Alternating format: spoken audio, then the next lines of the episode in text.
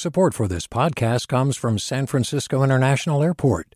At SFO, you can discover award winning flavors and unique shops all before takeoff. Learn more about what's at SFO at flysfo.com. Hi there, I'm Rund Abdelfatah from Throughline. If you're listening to this podcast, you know that KQED produces exceptional storytelling that keeps you informed, inspired, and entertained. Their podcasts cover issues from your neighborhood to the entire country and everything in between. Support this work today. You can help us continue to bring quality podcasts to your ears. Just head to donate.kqed.org slash podcast. That's donate.kqed.org slash podcast. From KQED.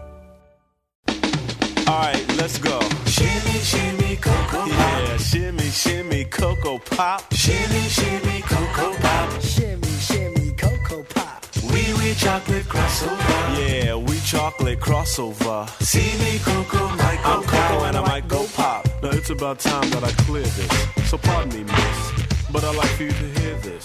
If you kiss me, then I'll kiss you back. That's a bit of Kiss You Back by Bay Area hip hop group Digital Underground, whose co founder Gregory Jacobs, better known as Shock G, passed away on April 22nd and was laid to rest in Tampa, Florida over the weekend.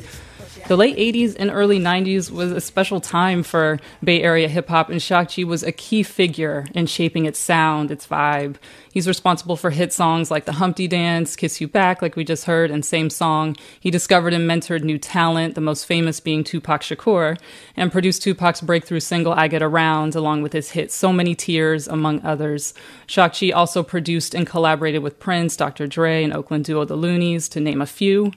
Joining me now to talk about Shock G's contributions to music, to hip hop, and to the Bay Area is Eric Arnold, freelance writer and Bay Area hip hop historian. Eric Arnold, welcome to Forum.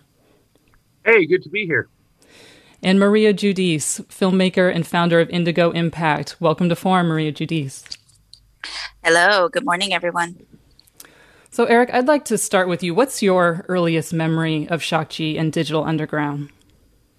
Oh gosh. Uh, well, you know, my uh, next door neighbor was actually DJ Fuse. Uh, Ah. So I remember was a member of Digital Underground? We'll just shout out for those who might not be Yeah, familiar. that's that's, that's uh, DU's DJ uh, Fuse, and so I actually remember before Fuse was even into hip hop, and then how hip hop just kind of took over. Uh, and you know, Fuse was definitely a part. He was the first person I ever saw with a Technics 1200s, uh, and so digital, uh, you know, turntables. Uh, so digital underground, I think, was very, very key to the Bay Area uh, becoming a national force in hip hop. And G was a son of the P, as he termed it, as in a son of P Funk, Parliament Funkadelic. Can you talk about the sound of Digital Underground and G's production and just what made it so special? Sure. Well, uh, you know, G was kind of a wizard uh, when it came to production. I mean, he flipped things that nobody else flipped. Uh, the uh, So Many Tears by Tupac, uh, that's a Stevie Wonder sample. Uh, a lot of people don't know that. Uh, in terms of P Funk, he went deeper than just the superficial. I mean, there were some other people that uh, sampled P Funk before him, but nobody sampled it in a way that that he did. I mean, you know, uh, if you look at the Humpty Dance, that's a sample from uh, Let's Play House, uh, which is a very obscure uh, Parliament song from the Trombipulation album. Uh, and he flipped that sample and just made it brand new. You know, like nobody had ever heard that. The way that he flipped that was just, you know, it, it was deeper than anyone else had ever flipped P Funk before. So uh, Shock G was really, as a producer, he was like just super underrated. Yeah. And Maria Judice, you got to know G when you were a young artist starting out. How did you meet and what was he like? Yeah, you know what? I wasn't an artist yet. I Mm. I was, but I wasn't, you know, I was a kid from the hood, you know, like everybody else thinking that hip hop was going to save the world. And we were kind of in one of the greatest times of hip hop where not just the Bay was, you know, this wonderful place of hip hop music, but we had everybody rolling through the bay. So I was a hip hop photographer taking, you know, photos at all the shows. And I was starting a magazine. Shout out to Pamela Johnson um, in Lakeview, and Shock had a studio there. And so we were doing this kind of massive. Um, article on him um, and got to know him over months but in that time I just kind of got to be this fly on the wall and be mentored by him. I don't know if he knew that, but that's definitely what he was doing. And in a time when hip hop had a lot of dudes and you were the one girl with a camera and I couldn't be more than like 19 or 20 at the time, um, it was great to have like a big brother just kind of like guide me and say like, you should thing. You should do photography. You should go to school for art and and and photography and i think about it every day like um, those words for me meant a ton for the place that i grew up in. And that really seems to resonate with how others experience. I know rapper yo-yo um, who toured with him at one point said at his funeral on Saturday that he was like a big brother to her, and that while all the guys looked out for her as the only woman rapper on the tour, that G stood out as being gentle, that he was very present and always um, listened really well. And I know you told our producer that he was like a hood educator, he was like an essayist. Tell us why you describe him that way. Uh, you know, um, again, you know, being in a room with Shock was kind of like being at church, you know, being in a master's program where you're listening to somebody who is kind of like a musicologist, but a historian, and also this, you know, um, a deep reader and, and knowledge base of uh, Black Power movement, and so he would, you know, call you in and and give you the history of, you know, not just hip hop but also jazz, also funk, um, also even the people behind the scenes, you know, so like putting names to faces, and I felt like in a way he was also kind of like holding these ancestors up, um, especially in Black music that have been forgotten and erased um, as, you know, the music industry kind of just became about money and, and capitalism. And he just kind of was holding names to faces and completely, you know, educated me on you know what the history of the thing that we loved was you know and i and i think we can all get confused and forget you know the people that got us here and we actually have a cut of him talking about music theory and how he got into that in the history of music. Um, this was an interview that he did in 2011 in Tampa Bay. Let's hear a cut of it. I had decided that just rhyming wasn't enough, DJing wasn't enough. I wanted to know the foundation of music. So I started learning piano, I started learning jazz, blues, all the things that came before hip hop, funk, disco, backwards. Hip hop, funk, disco, R&B, rock, rock and roll, swing, jazz, blues. That's the tree. At the bottom of the tree is blues. And then branches spawned out, jazz, rock and roll, acid rock, metal, R&B, disco, funk, and then hip hop evolved further off that branch. But if you follow it all back, it all go back to blues actually.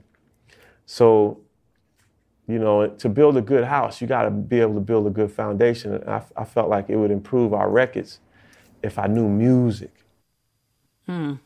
And Eric, you were you were mentioning before, you know, that he's hasn't gotten really the full credit of what um, of his work as a producer and just as an artist in general. Um, that his brilliance wasn't ever fully appreciated, um, perhaps until now that we're getting all these think pieces. Can you just share a little bit more on that? Yeah, I mean, uh, you know, to to be perfectly honest, uh, Shock G was sort of overshadowed by his alter ego, Humpty Hump. Uh, in that, you know, Humpty was like this larger than life personality that just kind of took over everything, and everyone just looked at Humpty as like, oh my God, what is he doing? What is he saying? But just like you heard in that clip, Shock was grounded in music theory he was an actual musician. He knew the history of music. He knew where hip hop came in, where it came from. and he had a vision uh, for hip hop. He he really understood it. I mean, if you go back and you, you listen to Digital Underground's first record, Underwater Rhymes. Yeah. Right. Oh, we're hearing a bit of Well, "Do okay, What You so Like" going into that- the that break. was- it wasn't quite that one. We do have underwater rhymes. We'll be able to to play a bit of that when we so- come back. so- but um, but- but we are heading into the break, so I'm just going to um, give a shout out to our listeners to say if you would like to to call in and share what Shock G Digital Underground's music has meant to you. If you have a great memory of him, seeing him around the Bay Area in concert, give us a call at 866 733 6786. That's 866 733 6786. You can also get in touch on Twitter and Facebook. We're at KQED Forum, or email your questions to forum at kqed.org. I'm talking with Eric Arnold and Maria Judice about the life and legacy of Shock G. More after the break. I'm Arianna Proehl. Scratch where you like. Itch if you like. Support for Forum comes from San Francisco Opera. Set 10 years after a school shooting, the critically acclaimed opera Innocence takes us into a complex emotional journey where our understanding of innocence and guilt is constantly upended. Kaija Saariaho's ethereal score collapses the past into the present as a community of survivors grapple with how to move forward. Don't miss the highly anticipated American premiere of Innocence, June 1st through 21st. Learn more at sfopera.com. you're doing, cause I'm about to ruin the image and the style that you're used to. I look funny. But yo, I'm making money, see? So yo, world, I hope you're ready for me. Now gather round. I'm the new fool in town, and my sound's laid down by the underground. I drink a bottle of Hennessy you got on your shelf. So just let me introduce myself. My name is Humpty. Pronounced with the umpty. Yo, Welcome back to Forum. I'm Arianna Proehl. We're talking about the life and career of Digital Underground Shock G. I'm joined by Eric Arnold, freelance writer and Bay Area hip hop historian, and Maria Judice, filmmaker and founder of Indigo Impact. Um, I know before the break we were talking about underwater rhymes, and, and I think we'll and we'll have time to get to that. But I did, um, while we're playing Humpty Dance, um, wanted to bring up, you know, Gregory Jacobs uh, had various monikers: Shock G, of course, also Piano Man, MC Blowfish, and most famously his alter ego Humpty Hump, who had the signature nasal rap style that we were just hearing. And who he had a lot of people convinced was a whole other person. Eric, can you talk about the game he played with that persona? Sure. Uh, you know, so Humpty Hump was not another person. It was actually G. And G was, he had like perfect comic timing. He was able to introduce this element of comedy uh, into uh, the Humpty Hump persona.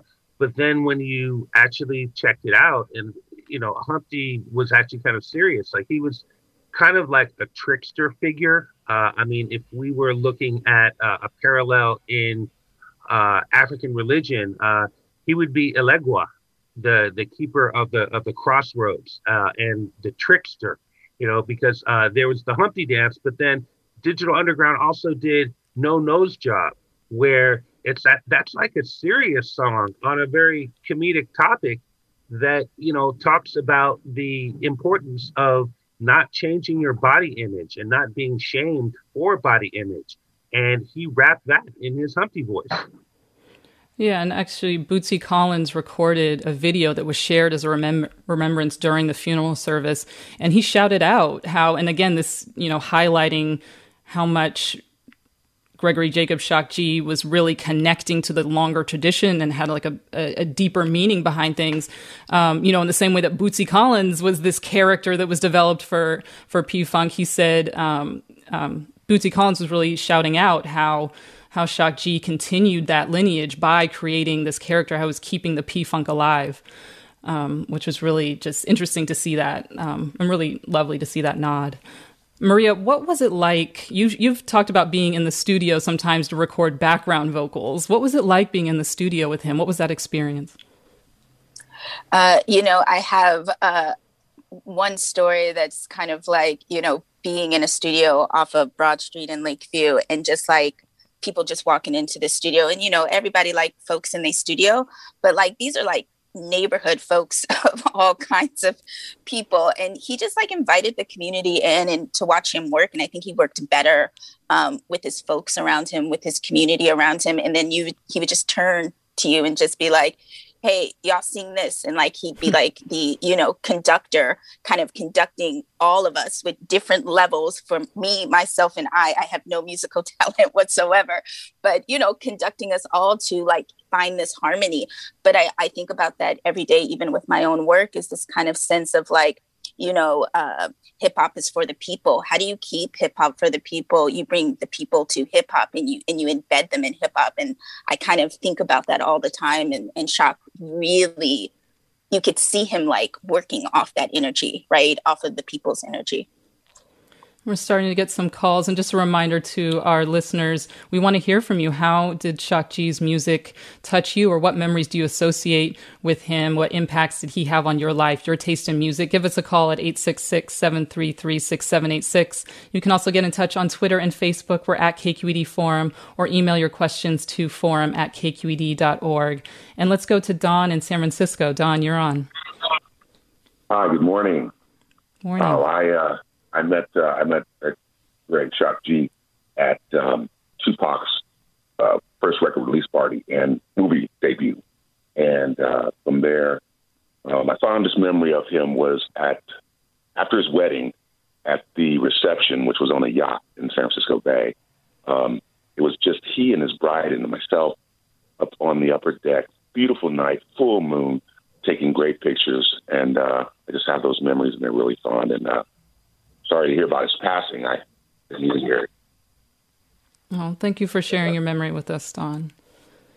And let's go to another caller, Tamara in Oakland. Tamara, you're on. Hi, it's Tamara. Oh, Tamara, Um, hi. That's hi. I'm I'm a you know I'm in my mid 40s, so I grew up with Digital Underground, and a few years ago I was in um, Sacramento flying across country, and G. It was a red eye flight, and G was just sitting there in the airport. There were so many people around, and I kept looking like no one else sees this as G. and um, flew cross country, flew to Chicago, and he got off, and I followed him all the way to the airport because I I just couldn't believe that he was in front of me and that no one else realized it was him. And just by coincidence, a friend of mine who I hadn't seen in years was walking in the opposite direction, so she would have seen him. And I stopped. She said, "Oh, hey, I haven't seen you forever." And I said, "It's so great to see you. Hey, did you just pass Shock G? Was that him?" And she said, "Yes." It was just such a great experience. I never got to meet him, but um, man, what Digital Underground means to me. Um, Humpty Dance is my go-to karaoke song, and it's um, it was great that I grew up in the Bay Area in the '90s, and I got to experience it firsthand. Thank you. Oh, thank you for sharing that memory with us, Tamara. And I also wanted to talk a little bit about G's solo work. He put out a solo album in 2004, um, kind of after the big wave of digital underground had had started dying down. Um, and it was called Fear of a Mixed Planet. Let's actually hear a bit of the track Keep It Beautiful. His special, special gift was his love side. So many trying to be Pac, but only cop the thug side. How come y'all don't wanna be shocked? I survive, and I ride for everyone. It's what you make it, so I made mine fun. Yeah, it's bad now, don't make it worse. You wanna be happy, set that energy in motion and offer a smile first. They don't get it, try it again. Breathe, baby, breathe. You really wanna be like Pac? Read, shorty, read, dear God. I'm sorry, but we're way off track. Savages and human beings, the only animals that act like that. This whole planet needs a hug. Let's give it to her. You fix you, I'll fix me. Let's stop screwing her. Cause I get around a lot, and everywhere I see confused eyes. It's like everybody's fighting back a huge cry. Congratulations, we funked the world, we did it. All these leaders and politicians, y'all lost. Admit it. Compassion is the only way that we go make it now. So forgive me, but I'm that That's a bit of Keep It Beautiful off of Shock G's solo album in 2004, Fear of a Mixed Planet. I mean, those lyrics. Maria Judice, you hear so clearly the educator essayist in him that you spoke of. What is your reaction when you hear that song? Nostalgia. yeah. uh, I went to San Francisco State, um, and it just is so Bay Area. I, I, I, only Bay Area people can really understand that, but I mean, it is this mix of um, of a sound of, of black music plus uh, education of black politics and black history, and it also is this kind of um, um make it however you're going to make it like the sound is so unique because it is not polished and, and there is a sense of um, kind of just piecing it together even though shock is very masterful and only shock can do that but there is a very bay area sound which wants that rawness to kind of come through and, and let you know that it is coming from the streets. Um, gosh it, yeah. his lyrics are crazy good though. They're so i know. good. it's just like why not be like shock g i'm still alive. And if you want to be like Pac yes that means you need to read. So everybody thinks read, you need to get this thug life, shorty. but he's like, read. Yeah. and Eric, you interviewed Shock G at the time of that album. What do you remember about that interview and that point in his career? Well, you know, uh, Shock was very reflective at that point. I mean, you know, Tupac died in 1996. Um, so that was like eight years after Pac died. And uh, so Shock had time to really think about what Tupac at that time meant uh, to other people. And, you know, this was a guy that the Shock had nurtured, that he had brought up, that was a roadie for Digital Underground, that got his first opportunity to rap on the same song. Uh, and then, you know, he becomes this whole icon, this movie star, and he dies, uh, obviously. Um, and then, you know, eight years later, Shock is reflecting on that, and he's saying, "You guys are thinking of the wrong Tupac. You're mm. all gravitating toward the thug side, but you didn't know that he was a thoughtful and you know a really considerate person with like a deep soul, and that he was very well read. I mean, you know that song is like that is an amazing song, and it was also you know 2004. That was like the 50 Cent Eminem era. That was like a time when we were not hearing consciousness in rap, in hip hop, and so Shock was kind of like bringing it back and showing you everything that he was really about. Uh, you know, that is a great song, and I'm really glad that uh, people got a chance to hear it. Yeah, and that last line where he just says he's still going to be the you know the MC that smiles, and right. and isn't necessarily going to adopt this this other um, persona. His persona is going to be one that yeah that is smiles and that smiles right. and is upbeat. Tell- he's telling you who he is and who he has always been uh, and you know that was just so refreshing to hear in 2004, and it's really refreshing, even more so, to hear in 2021. Well, let's go to another caller, Megan in Occidental. You're on. Hello, thanks for taking my call. Um, I'm so sorry to hear about Shock G's passing. I have such fond memories of Digital Underground when I was in junior high, like getting down to them at school dances and it was just such a great era for hip hop in general. Um, I was curious. I don't know if any of you have this answer or recall this, but Digital Underground ended up in this really wacky movie called Nothing But Trouble, and it was just such a um, strange juxtaposition. And I was curious if anybody had any insight into how they ended up in that film. It had like Demi Moore and Chevy Chase in it as well and Dan Aykroyd. Thank you for calling it wacky too, because I I watched that when I was younger, and when I think back, I was like, what was that movie? Overall, it was just so strange. And then yeah, and then you have Digital Underground coming in here and performing yeah. in this courtroom scene. Um, yeah. yeah, Eric Arnold or Maria Judice. Do either of you have any insights or kind of fan fan facts around how that inclusion in the movie happened? Uh, I don't know. I mean, that was probably a Tommy Boy thing. That was probably, you know, their label probably like hooked that ah. up. But what was, you know, really significant about that movie is that movie featured two Digital Underground songs, uh, one of which was the same song, uh, which is, you know, the first, again, the first appearance of Tupac Shakur on a recorded, you know, nationally uh, distributed uh, uh, album. and so the movie may, may have been forgettable, but the song was not. For sure.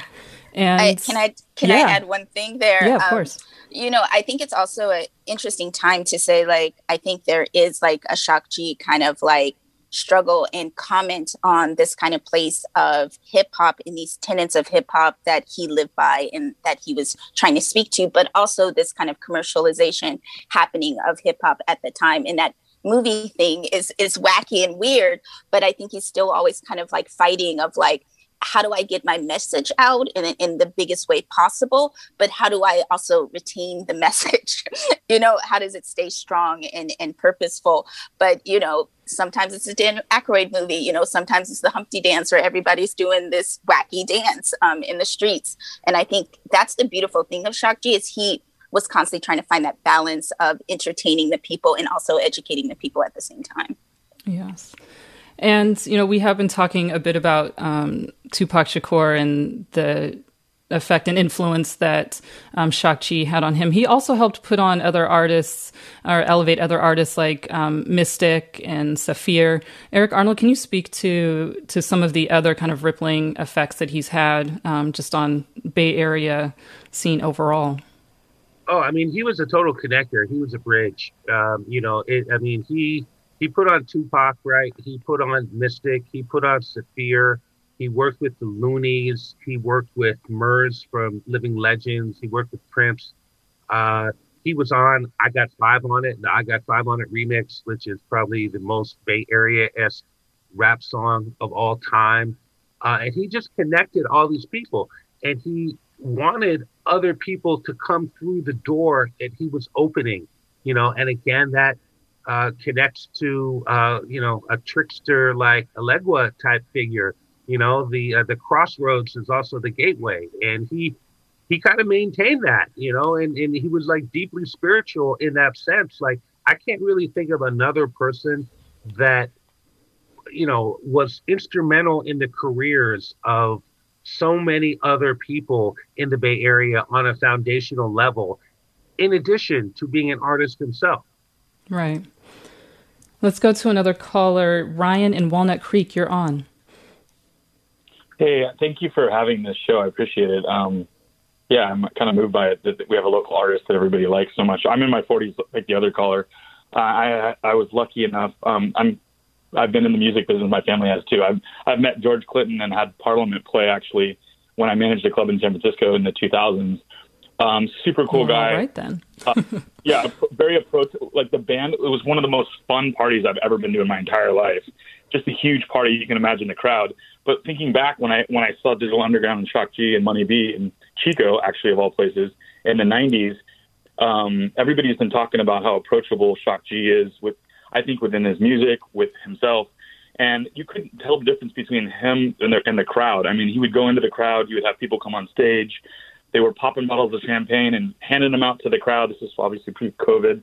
But just seeing the connection between the energy and the vibe of Parliament play, obviously, wasn't the same band members necessarily, except for George Clinton. But that whole vibe, he totally translated that in the 90s over. And just being so approachable and not egotistical and made everybody feel like they were part of the party um, in the music and in, in live. I just I couldn't believe it. I mean, it's pretty rare. So thanks for having this, and I just want to send a shout out to everybody. Thank you.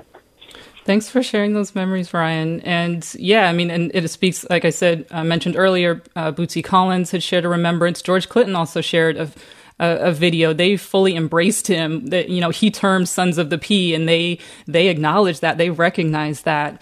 Um, and so let's actually play. I know we mentioned under, underwater rhymes before. Let's play a snippet of that as we kind of get to toward the end.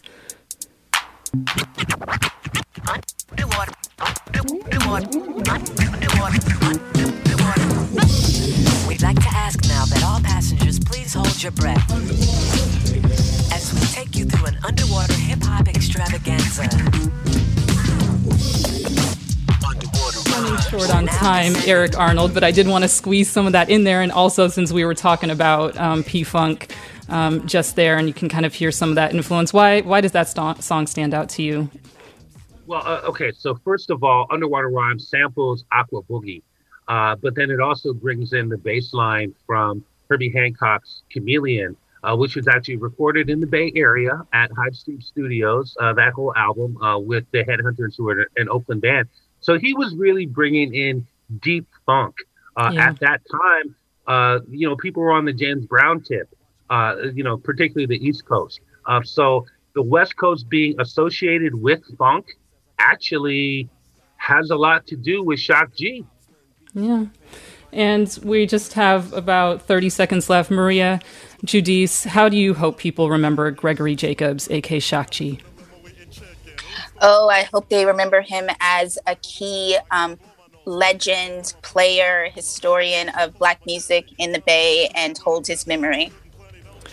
Maria Judice, filmmaker and founder of Indigo Impact, and Eric Arnold, freelance writer and Bay Area hip hop historian. Thanks so much for sharing in this conversation so about the life and career of Digital Underground Shock G. Thank you for having me. I appreciate you guys.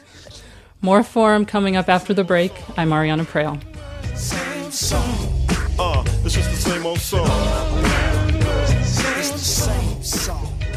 Funds for the production of Forum are provided by the members of KQED Public Radio and the Germanacos Foundation and the Generosity Foundation. Support for Forum comes from San Francisco Opera. Set 10 years after a school shooting, the critically acclaimed opera Innocence takes us into a complex emotional journey where our understanding of innocence and guilt is constantly upended. Kaija Saariaho's ethereal score collapses the past into the present as a community of survivors grapple with how to move forward. Don't miss the highly anticipated American premiere of Innocence, June 1st through 21st. Learn more at sfopera.com. We've all got those parts of our house where the internet just won't go. Well, if you had wall to wall Wi Fi from Xfinity, you could worry less about dead spots. Because with wall to wall Wi Fi from Xfinity, you get fast speeds, reliable connection in every room, and power for all of your devices, even when everyone's online. That's wall to wall Wi Fi only with Xfinity. Restrictions apply, not available in all areas, actual speeds vary all over the country. We need to improve reading in Wisconsin. Schools are changing the way they teach reading. I'm calling for a renewed focus on literacy. We have gotten this wrong in New York and all across the nation. And it's happening because of a podcast. I think your podcast has changed my life. And I'm going to share this podcast with everyone I meet. Sold a Story investigates how teaching kids to read went wrong. New episodes of Sold a Story are available now.